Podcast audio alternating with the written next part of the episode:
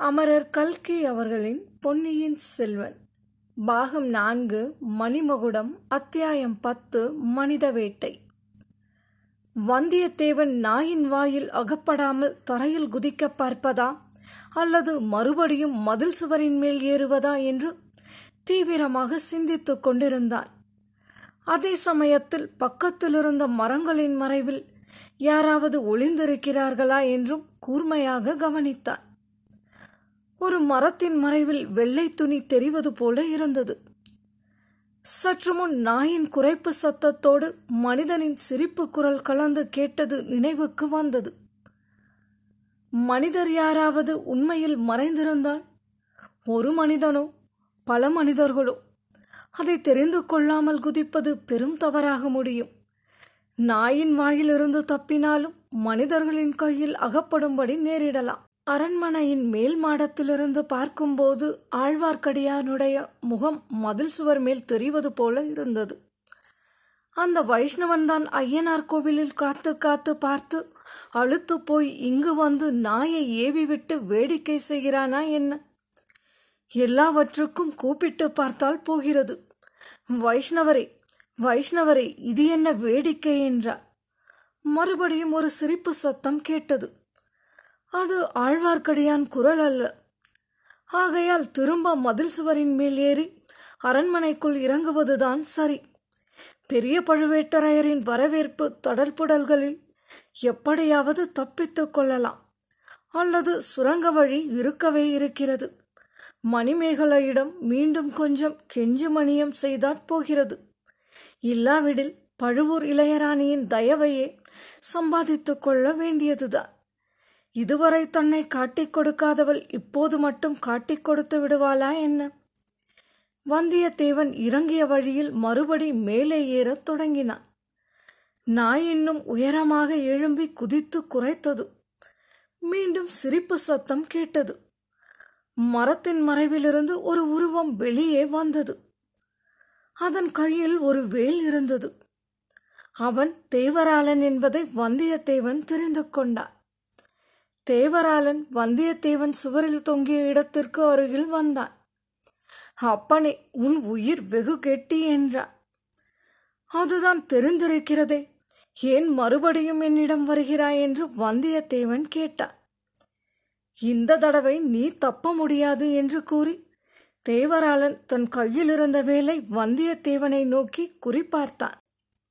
வந்தியத்தேவன் தன்னுடைய ஆபத்தான நிலையை உணர்ந்து கொண்டார் பாதி சுவரில் தொங்கிக் கொண்டிருப்பவன் கீழே இருந்து வேலினால் குத்த பார்ப்பவனுடன் எப்படி சண்டையிட முடியும்? குதித்து தப்ப பார்க்கலாம் என்றால் வேட்டை நாய் ஒன்று மேலே பாய காத்து கொண்டிருக்கிறது.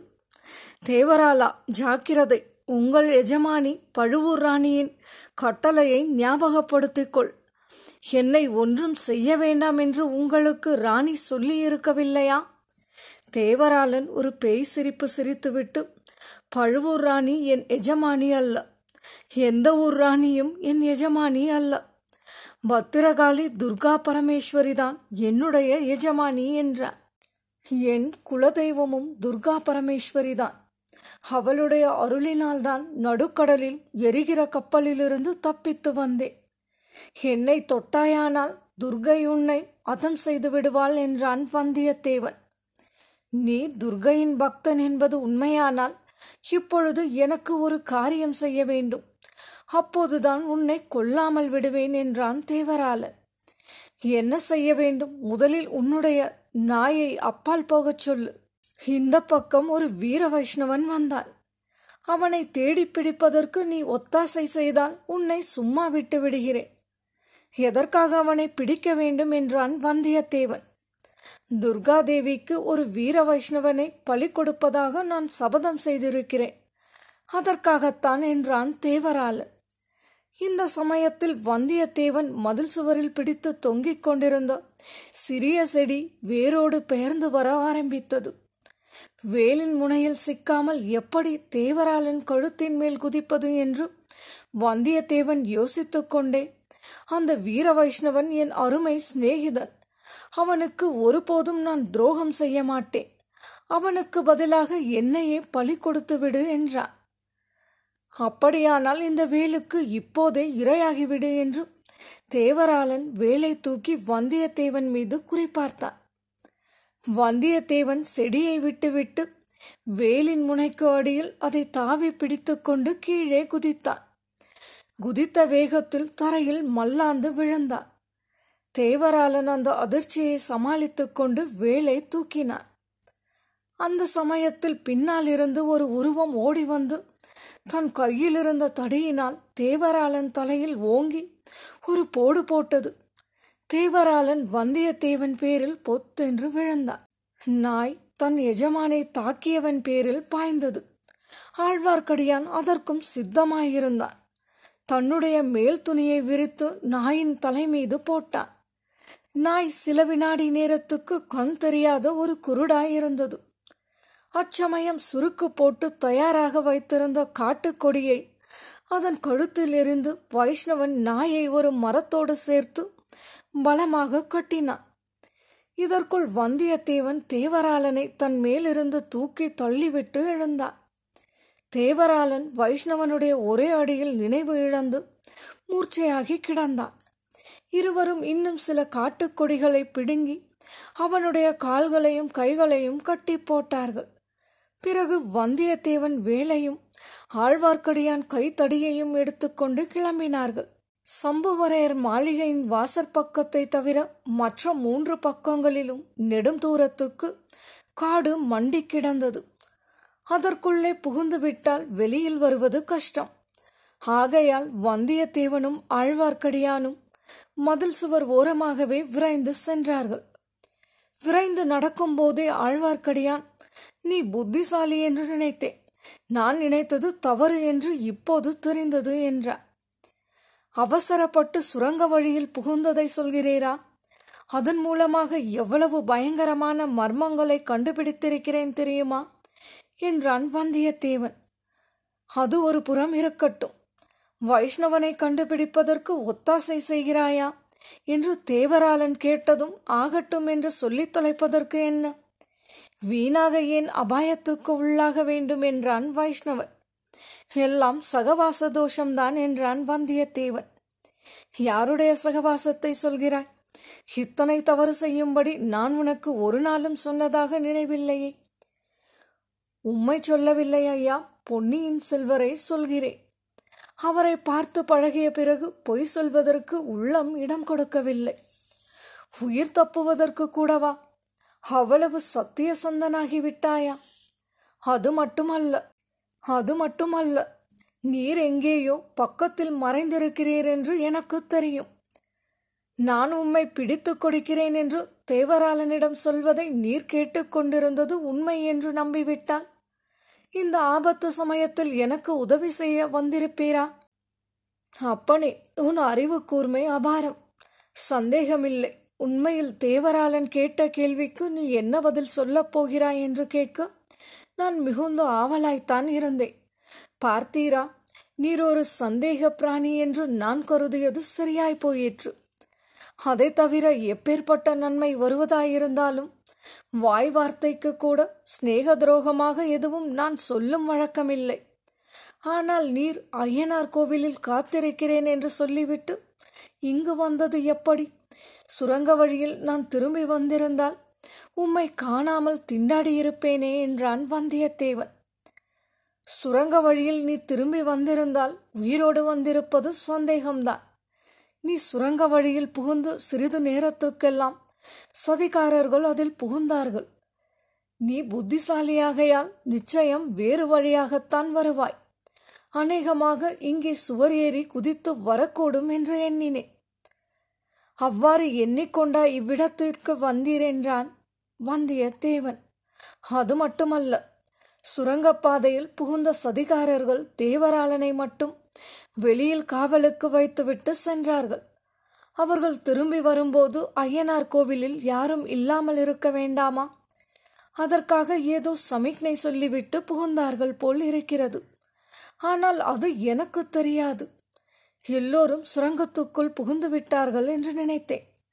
நீ உள்ளே போய் அகப்பட்டு கொண்டிருக்கிறாயே என்று வேறு கவலையாயிருந்தது சுரங்கப்பாதையை வெளியிலிருந்து திறப்பதற்கு என்ன உபாயம் என்று தெரிந்து கொள்ளவும் விரும்பினேன்.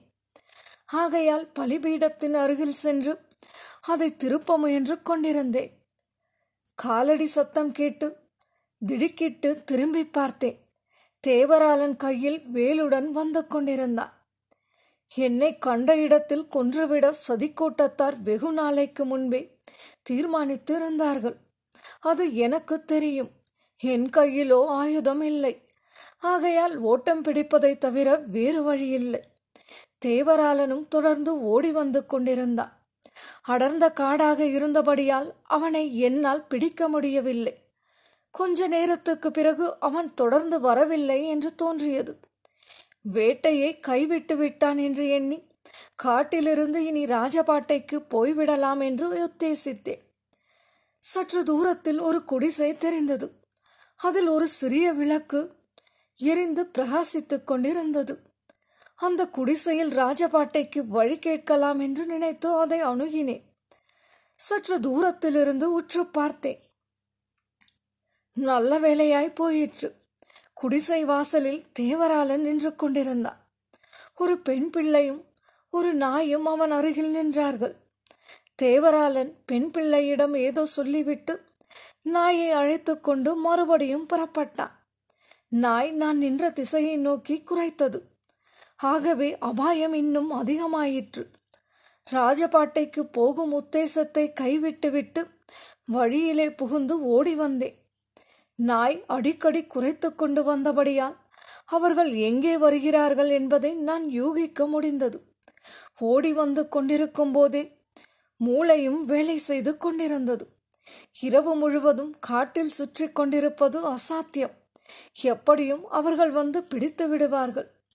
கையில் வேலுடன் கூடிய தேவராளனையும் வாயில் பல்லுடன் கூடிய வேட்டை நாயையும் ஏக காலத்தில் சமாளிப்பது சுலபமல்ல. அச்சமயத்தில் இப்பெரிய மாளிகையின் மதில் சுவர் தெரிந்தது. மதிலின் ஏறி உள்ளே குதித்து விட்டால் எப்படியாவது சமாளித்துக் கொள்ளலாம் என்று எண்ணினேன். அப்படியே ஏறிவிட்டேன். அச்சமயம் நீ அரண்மனை மேல் மாடத்தில் ஓடி வந்து கொண்டிருப்பதை பார்த்தேன்.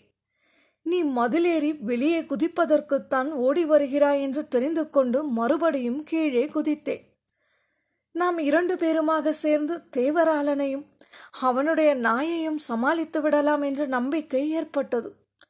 இதற்குள் நாய் குறைக்கும் சத்தம் கேட்கவே பக்கத்தில் இருந்த மரத்தின் மேலே ஏறிக்கொண்டேன் நாயும் தேவராளனும் நான் ஏறி இருந்த மரத்தை அணுகித்தான் வந்தார்கள். அதற்குள் நீ மதில் சுவரிலிருந்து இறங்கியது தேவராளனின் கண்ணில் பட்டது.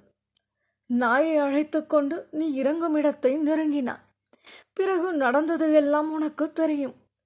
வைஷ்ணவரே விதியின் வலிமையை பற்றி உமது அபிப்பிராயம் என்ன என்று வந்தியத்தேவன் கேட்டான். இது என்ன கேள்வி? திடீரென்று விதியின் பேரில் உன்னுடைய எண்ணம் போனது ஏன்? ஒவ்வொருவனும் பிறக்கும் போதே இன்னாருக்கு இன்னபடி என்று பிரம்மதேவன் தலையில் எழுதி விடுவதாக சொல்கிறார்களே. அதை நீர் நம்புகிறீரா இல்லையா? இல்லை எனக்கு விதியில் நம்பிக்கை இல்லை. விதியை முழுதும் நம்புவதாயிருந்தால் பரந்தாமனிடம் பக்தி செய்து உயலாம் என்பதற்கு பொருள் இல்லாமல் போய்விடும் அல்லவா? ஆழ்வார்கள் என்ன சொல்லியிருக்கிறார்கள் என்றால் ஆழ்வார்கள் எதையாவது சொல்லியிருக்கட்டும். எனக்கு விதியில் பூரண நம்பிக்கை உண்டாகியிருக்கிறது. விதியின்படியே எல்லாம் நடக்கும் என்று கருதுகிறேன். இல்லாமல் போனால் இன்றைக்கு நான் தப்பித்து கொண்டு வந்திருக்க முடியாது. அப்பனே விதியினால் நீ தப்பித்து வரவில்லை. மதியின் உதவியினால் தப்பித்து வந்தாய். இல்லவே இல்லை. என் மதி என்னை ஆழம் தெரியாத அபாயத்தில் கொண்டு போய் சேர்த்தது. விதி என்னை அதிலிருந்து கரையேற்றியது. இப்படி அவர்கள் பேசிக் கொண்டிருக்கும் போதே காட்டை கடந்து வந்துவிட்டார்கள் கடம்பூர் அரண்மனையின் முன்வாசல் அங்கிருந்து தெரிந்தது. அங்கு ஒரே அல்லோல கல்லோலமாக இருந்ததும் தெரிந்தது. பழுவேட்டரையரின் யானை குதிரை பரிவாரங்கள் வெளியிலிருந்து வாசலை நெருங்கி வந்து கொண்டிருந்தன. அமோகமாக அலங்கரிக்கப்பட்டிருந்த அரண்மனை வாசலை சம்புவரையரும் அவருடைய பரிவாரங்களும் வரவேற்பதற்கு காத்திருந்தார்கள். நூற்றுக்கணக்கான தீவர்த்திகள் இரவை பகலாக்கிக் கொண்டிருந்தன. பேரிகைகள் முரசுகள் கொம்புகள் தாரைகள் தப்பட்டைகள் ஒன்று சேர்ந்து முழங்கின. ஆழ்வார்க்கடியான் வந்தியத்தேவனுடைய கையை பிடித்து இழுத்து வா போகலாம். யாராவது நம்மை பார்த்துவிடப் போகிறார்கள் என்றார் இந்த பக்கம் ஒருவரும் பார்க்க மாட்டார்கள். பார்த்தாலும் என்னுடைய விதி என்னை காப்பாற்றும். பெரிய பழுவேட்டரையர் யானை மீது வந்து இறங்கும் காட்சியை பார்க்க வேண்டாமா? அது மட்டும்தானா? பழுவூர் ராணி நந்தினி அவருடன் யானை மீதில் வந்து இறங்குகிறாளா? அல்லது மூடு பல்லக்கில் வருகிறாளா என்று பார்க்கவும் விரும்புகிறேன். தம்பி விதி எப்போதும் உனக்கு அனுகூலமாக இருக்கும் என்று எண்ணாதே. ஒரு மாயமோகினியின் உருவத்தில் வந்து உன்னை குடை கவிழ்த்தாலும் கவிழ்த்துவிடும். அப்படியெல்லாம் மயங்கி விடுகிறவன் நான் அல்ல வைஷ்ணவரே. அதற்கு வேறு ஆட்கள் இருக்கிறார்கள். கம்பீரமான யானை வந்து அரண்மனை வாசலில் நின்றது. அதன் மேலிருந்து பெரிய பழுவேட்டரையர் இறங்கினார். அவரைத் தொடர்ந்து பழுவூர் இளையராணியும் இறங்கினார். ஓ இந்த தடவை இளையராணி மூடு பல்லக்கில் வரவில்லை. பகிரங்கமாகவே அழைத்து வந்திருக்கிறார் என்றான் ஆழ்வார்க்கடியார் அதை தெரிந்து கொள்ளத்தான் விரும்பினேன். இனி போகலாம் என்று வந்தியத்தேவன் பின்னால் சென்றான். ஆனால் இப்போது ஆழ்வார்க்கடியான் பின் செல்வதற்கு அவ்வளவு அவசரப்படவில்லை. மேலும் அந்த இடத்திலேயே நின்று கொண்டிருந்தார் பழுவூர் இளையராணி நந்தினியை கண் கொட்டாமல் பார்த்து கொண்டிருந்தார் தற்செயலாகவோ அல்லது அவனுடைய மனோசக்தியினால் இழுக்கப்பட்டுத்தான் என்னவோ நந்தினி அந்த பக்கம் திரும்பி பார்த்தார் ஆழ்வார்க்கடியானுடைய முகம் இருண்ட மரங்களின் மத்தியிலிருந்து எட்டி பார்த்து கொண்டிருந்ததை கூர்ந்து கவனித்தார் அவள் முகத்தில் உடனே பீதியின் சாயல் பரவிற்று. இளையராணியின் முகமாறுதலை பெரிய பழுவேட்டரையர் கவனித்தார்.